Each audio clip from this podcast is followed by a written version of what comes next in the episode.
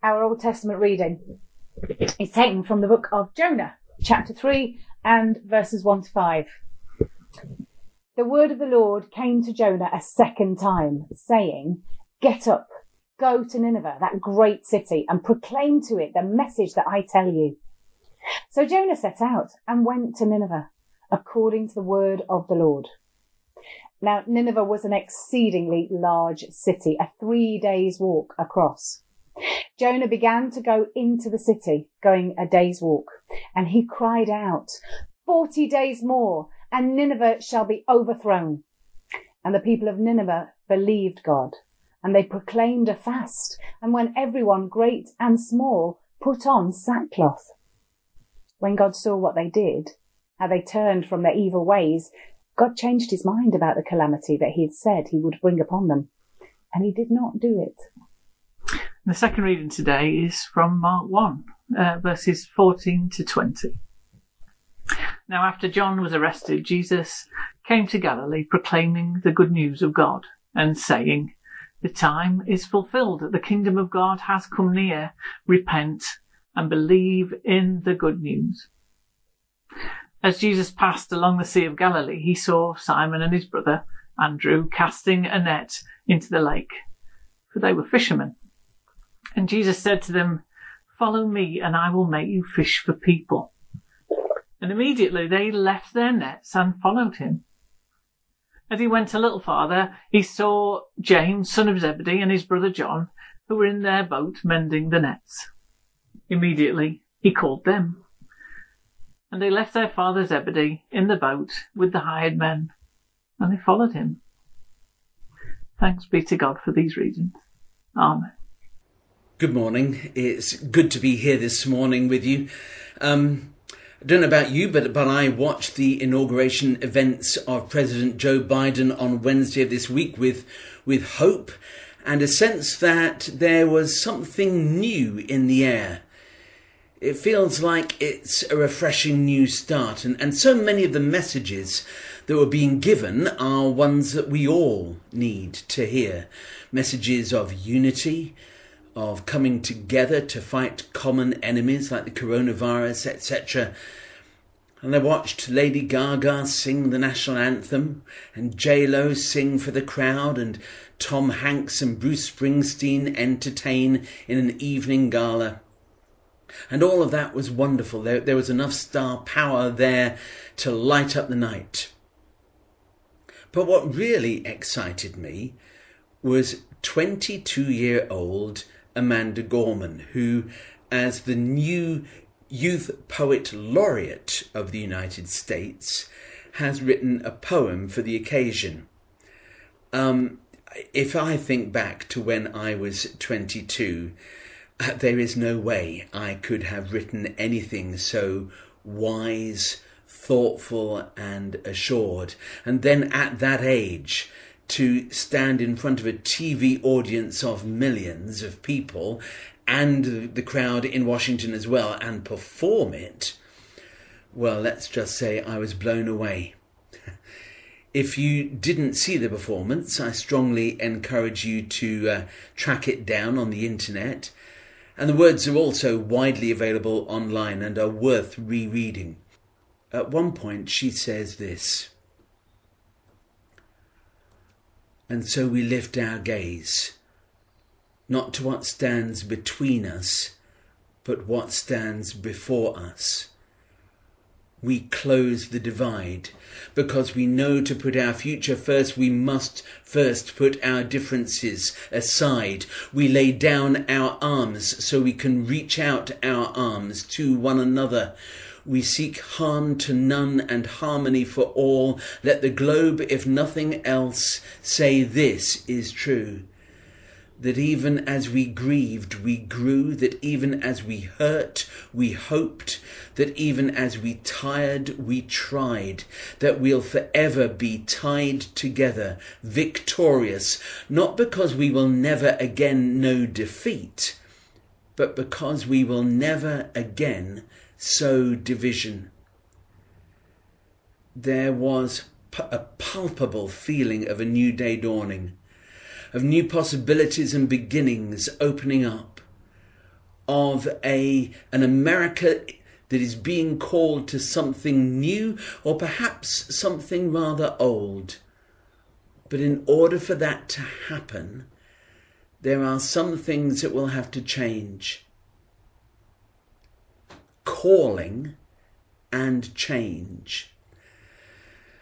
Well, of course, calling and change are written all over the Bible readings that we've had this morning. There's Jonah, who has finally decided to stop running at last and do what he has been called to do.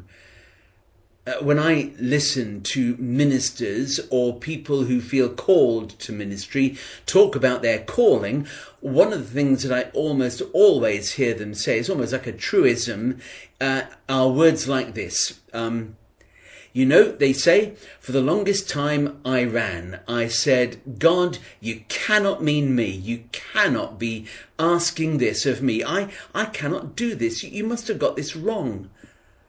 And then eventually I stopped running.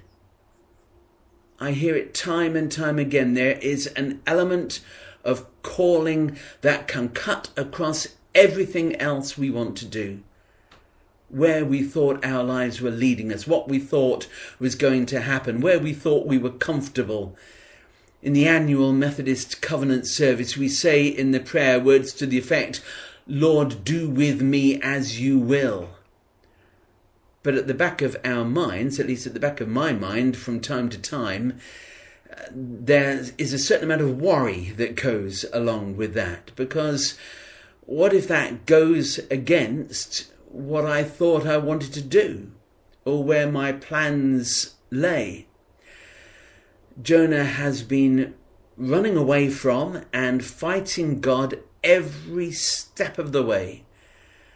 And now he finally gives in and does what God has called him to do in the most inhospitable of environments. He puts his life in danger by giving the people of Nineveh a message they almost certainly will not want to hear, but actually, actually, the people of Nineveh take Jonah's message seriously. They could have killed him, but they don't they um, take his message seriously and repent at once. Their, um, their lives take a different and unexpected turn. And God responds to their radical obedience by giving them a second chance. Uh, much to Jonah's annoyance, of course. Uh, he was far less uh, forgiving than uh, God was.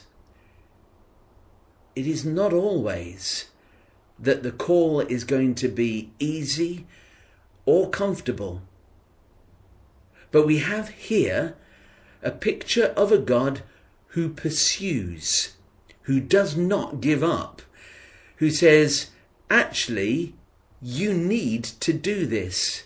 It is your skill set, your abilities, your personality that I need.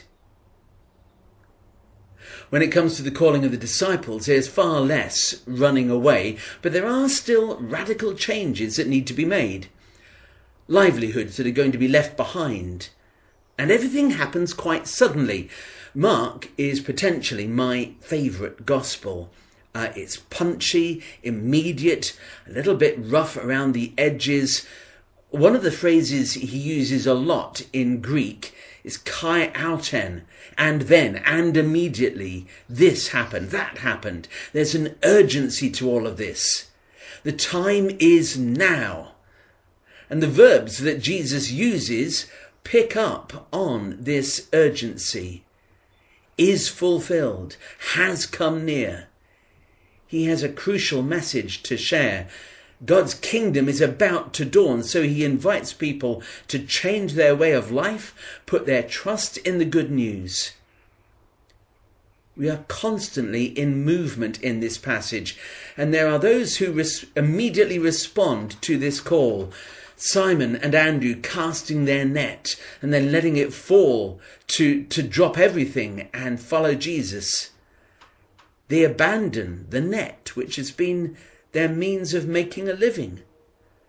James and John, leave their father in the boat? How would he have reacted to the loss of his two sons, not to mention their contribution to the economic well being of the family? And of course, the interesting thing is that Jesus links the skills that they have developed in their lives as fishermen to what they're going to be doing next. But this is more than just a nice metaphor or picture. There, there are real transferable skills that can be used here. Patience, endurance, the ability to watch and wait for when the time is right. All particular skills that will serve them well in their new calling as well as in their old job. And it's worth spending some time thinking about Jesus and what use he might make of our transferable skills. There are lots of people in the ministry who use the skills that they have developed in their previous lives to gift the church with their professional knowledge. I know of a number of them. And I also know that many of us like to use church as a way of leaving our professional lives behind. but I know that the, the congregation here at St. Peter's has massively benefited from the fact that so many of you bring your professional skills to the table, use them for the good of the church. What does each of us bring to this role of discipleship? What, what skills do we have that we can use for the benefit of others? How might God make use of our resources, the things that we bring. let's be clear.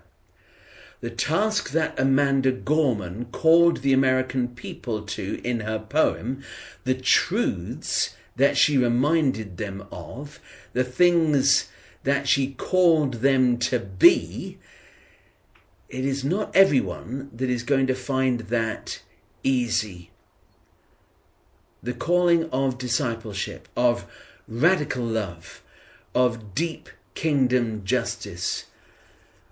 None of those are easy callings, and they call from us life changing work and decisions. The task is no less than each and every day waking up and saying to ourselves, what does my discipleship of Jesus require of me this day?